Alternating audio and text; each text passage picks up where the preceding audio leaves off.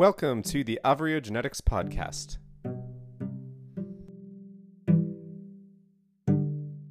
Pregnantish, we incorporated in um, the fall of 2016. So we're newish. But what's interesting is we were in this world, I've been called a pioneer, which is uh, makes me sound like 600 years old. But uh, I think because uh, we launched something that hadn't existed at the time when we came to market. So yeah. when when Pregnantish launched, we were the first non-medical site to focus on modern family building and storytelling around infertility and helping people navigate it prior to Pregnantish. And I know this because I worked with someone at Google before um, hmm. making this claim to say, is there another site like this, or can we truly claim that we're the first? Because I had been a patient at that point for five or six years, hmm. feeling frustrated by the lack of credible content. Yeah that was curated, that was professional. Not right. the blogs are great, but they're not always fact checked. Um, parenting sites were very triggering to me while I was going through infertility. I didn't want to go to a parenting site to find my sad section. Uh, yeah, I, I, imagine. Yeah. And and all parenting sites, I I'm grateful they have an infertility vertical. By the same token, that can be hard for people. And then medical sites were doing content around this topic, but um, I knew infertility was way, way more than so much more than a medical issue. And I have been a relationship author, expert, personality for my whole career, helping people navigate modern day relationships. And I felt like this is a chapter, modern family building um, of relationships that was underserved mm. and through like real professional curated content. So we launched Pregnantish and it just has been rapid fire since. Um, my background is, is media, so I always joke I know media, not medicine. Um, but we've always aligned yeah. with best uh, providers, industry voices there. So I'm credible, not clinical, always in my voice. Um, everything's very research based, and um, we we were the first um, platform to tell the story of families built through science and technology. Mm. And that was the core of our storytelling. So um, we've had you know, so we've had a lot of, um, a lot more than what meets the eye for someone, you know, hopping on our Instagram, seeing fun posters and memes and discussions, which is a big part of our brand that I love. But beyond that, we are working multi-platform. We work with pro- provider network. We work, which we'll get into, but um, we have a whole video division with you know Emmy award-winning um, directors.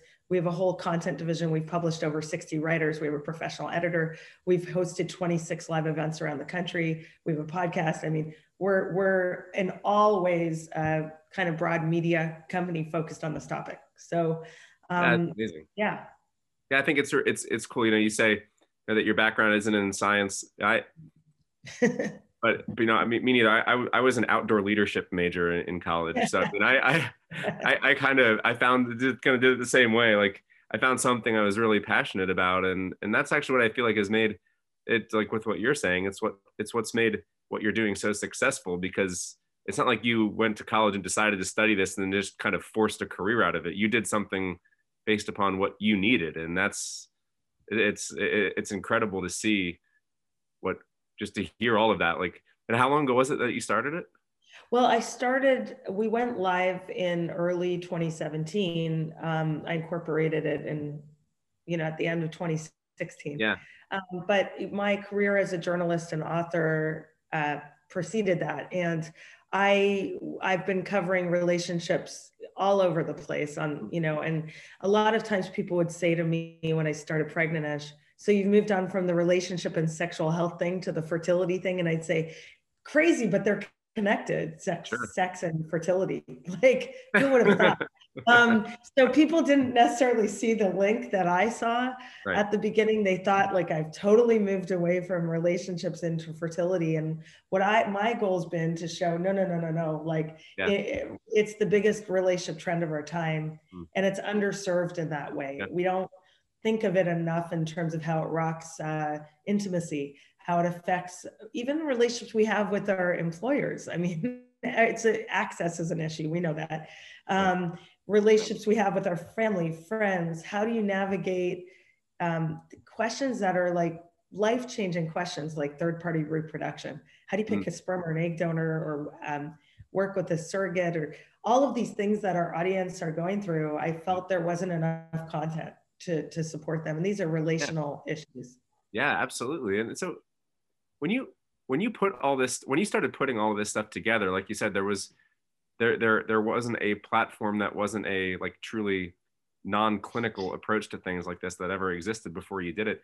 Did you get a lot of pushback from from people in the industry, like from from the clinical side of people saying like you did this you know no not at all it was fully supported no, quite the opposite my yeah. phone was ringing we got a lot of media at launch because well for two reasons one because i think it was just new and exciting people have gone through this you know and i know this affects so many people so it wasn't this big bad secret it i knew it would touch people when they learned mm about it but um, what happened was i did a facebook post january 2017 saying Pregnantish is coming this April for National Infertility Awareness Week. Stay tuned. I explained what it was.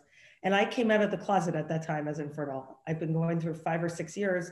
And it was a very vulnerable post. I said, you know, I've done more shots than, if you look through my door, drawers, you'd think I'm a junkie. I mean, I, I literally look like a drug addict. And and my body is so bruised but my heart is more bruised. And i want to share this platform to support people. And and the last line said so don't judge the facebook by its cover because people had seen me on book tours and tv and all this. So i i pressed send. I went to bed and i woke up to media requests from bravo new york magazine toronto star abc news i mean we were i wasn't I wasn't intending to launch when I shared that post. I thought it would be in April, but Amazing. we got immediate attention. And part of why we got immediate attention well was because we were new and it, there was nothing like it, literally. But the second reason we got it is because I've just been in the media for a long, long time. Hmm. So some of my Facebook friends are editors or producers who said we should book you and let's talk about it. Industry read the media called me right away. like, what is this? Who is this? They knew part of my goal was patient advocacy and mm. um, breaking the taboo of infertility and telling people it's okay to have, especially like me, I was diagnosed at 14 with endometriosis. It's not our fault. We need help. Um, and industry was incredible, incredibly welcoming. Awesome. And uh, it's been kind of go ever since. So we've expanded in ways we never imagined at that stage. Yeah. So I I I was gonna say this as like the introduction, but I think it's much better to hear it directly from you because I think it's yeah. it's a cool story to hear why you chose the name Pregnantish. yeah. Well, I had called myself Pregnantish for a long time. So and anyone who knows my books, I always have kind of cheeky, punny titles. So um, the reason pregnant to me is the state that many of us are in when we're undergoing fertility treatments, because we're literally told by our doctors, especially if you have an embryo transfer, you're in the first stage. Like, don't drink, don't have heavy exercise, don't smoke, don't do all these things that you wouldn't do when you know you're pregnant. And it's right. a bit of a mind trip because you, the embryonic stage is so early and yet it's the beginning. That's right. a lot of, you know, so pregnantish is that state that um, you're also highly hormonal. Anyone who's gone through fertility treatments knows we have some of the side effects of the hormones of pregnancy. So to me, that's pregnantish. Yeah, and anyone can be pregnantish. A man can be pregnantish. You know, it doesn't have to be a woman because it's the state of building your family in this ish in between place where you don't know yeah. what's on the other end. Yeah. You know, and I actually, and I, have I've showed your, your, your website and talked about your website, Instagram account with, with numerous people I work with and, and with, with doctors that I work with in different areas of the world. And, and, uh, the, the response is always like, wow, I've never, I've never actually thought that there could be a term to describe that, but it almost gives people the sense of like, an identity like wow like you know exactly what i'm going through. Like it's that that term has it has a lot of weight to it. I think it's it's like it's catchy but i think it, it captures a lot. Oh thank you. I i mean i hope it does. I actually own the word strangely because we trademarked it. I'm sure that's, that's cool. like you with your company but i i i really it's it's resonated with people. It also shows our tone that we're not we're credible not clinical. Yeah. so it shows that we're accessible that we're um, cheeky. Our tagline is real talk about fertility. We mm. really want to be a place for conversation. And mm. you'll see if you follow our social media, we have a lot of conversation happening yeah. with patients and providers. So we don't always want to have all the answers. We want to generate the conversation and the awareness and, and encourage people to be their own advocates and get the help they may need. And this feeds in, of course, to what you're doing, um, which is giving patients and providers more options to explain right. the unexplained, to look beneath the surface because a big pain point for this population we've done a lot of we have a data division now so we know hmm. what what our patients kind of need and what their pain points are um, and i've gone through eight doctors and 18 fertility treatments so i even know as a case study myself but patients want options they don't want to have the same treatment that every single person in the clinic is having they want it to be tailored and sometimes you know it's it, even if they don't pursue one of the treatments you're you're developing and launching which is so cool um, just knowing that there are options is comforting for most patients right. you know because because it's a big mystery um, this whole you know some people and i always say to our audience don't put so much pressure on yourself that you're too stressed or not thinking positively and that's why you're not pregnant because women in war torn countries and who are on crack cocaine are getting pregnant every day. So it's not your fault. You're eating fine you're doing fine but we can do more to support you. Yeah.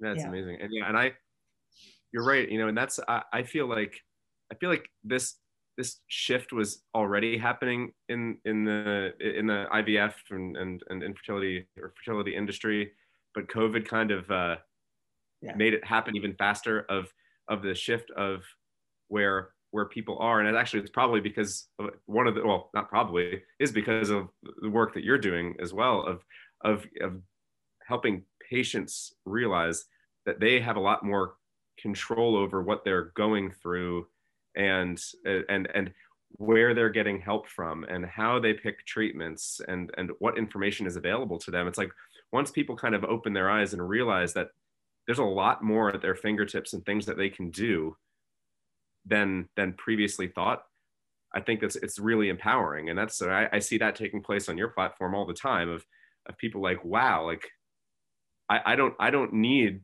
i don't need to wait like two years until i save up all my money to go start treatments. I can actually start by even participating in in these groups and learning what's out there. And and and i've and I think COVID is is is kind of rushed that forward even more so because now people yeah, can't leave or go anywhere. And and uh, I I'm I, I, thought what you just launched recently with the the Pregnantish Verified is incredible. Thank you. Because it's putting so yeah. much more power into patient, even more power into patients' hands. And and I and I know we're we're bumping up against the the our the, the time that you have. So before before you you you need to go, I just wanted to have you talk a little bit about what that Pregnantish Verified platform is, because I find it to be fascinating. And maybe you could just share a couple things, like uh, sure. some of the impact that it's already had. I'd love to hear a little bit more about it.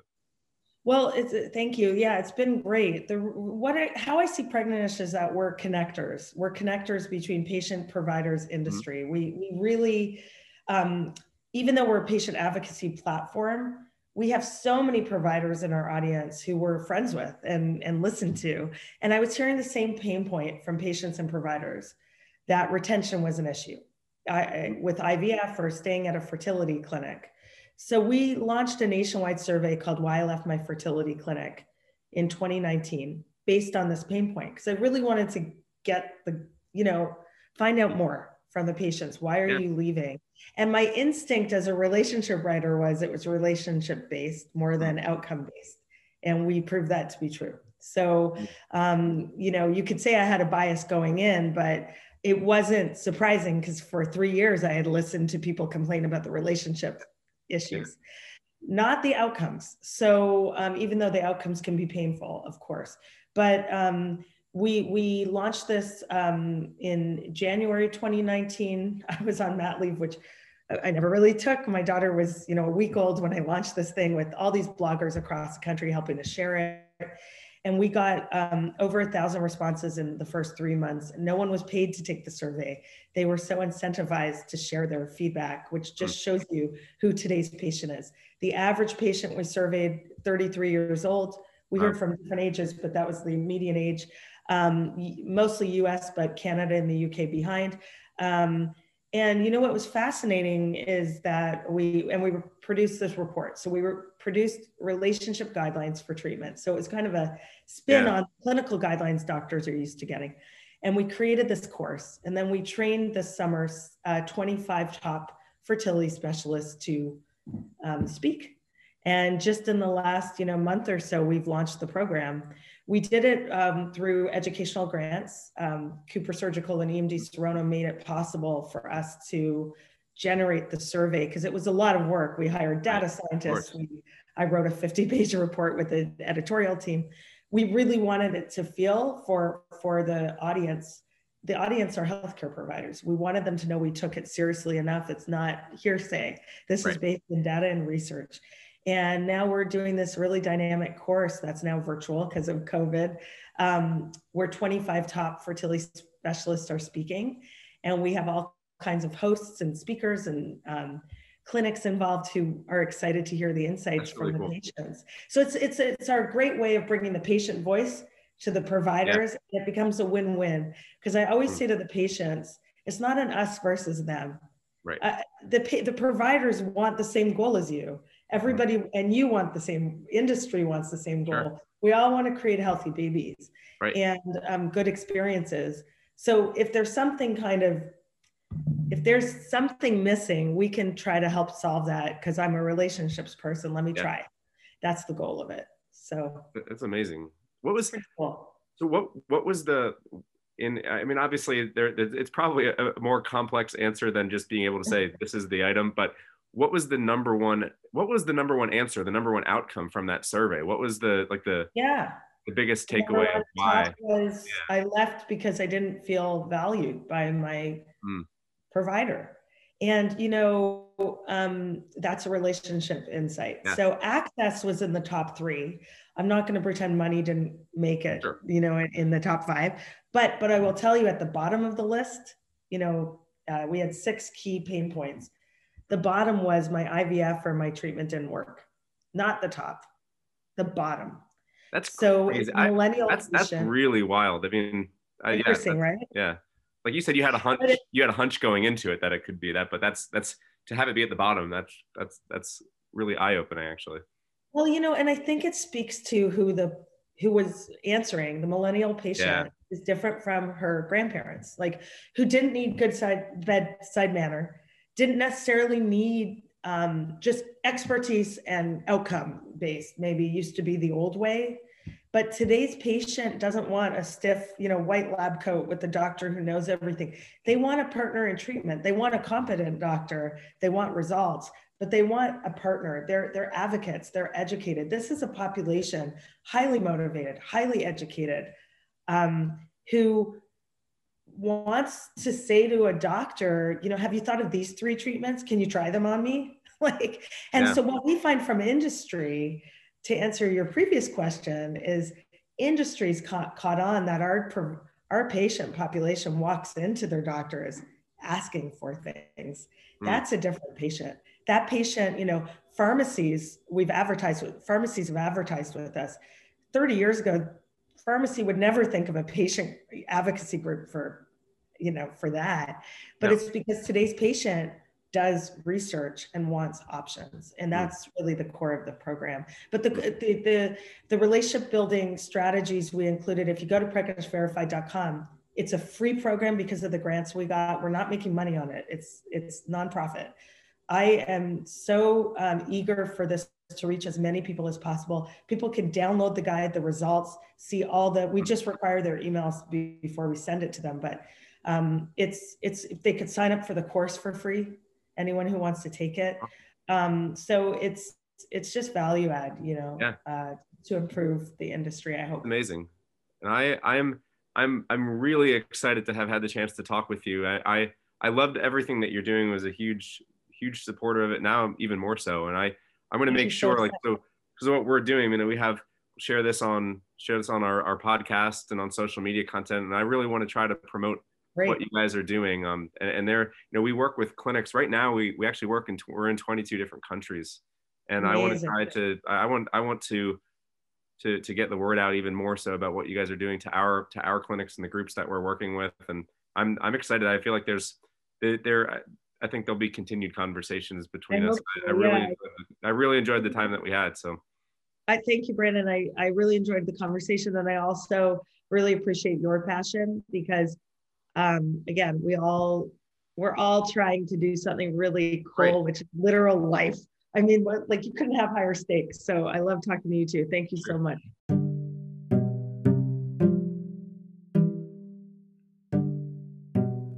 Thank you for tuning in to the Genetics podcast. To learn more about how we are creating a better tomorrow, please visit www.avriogenetics.com.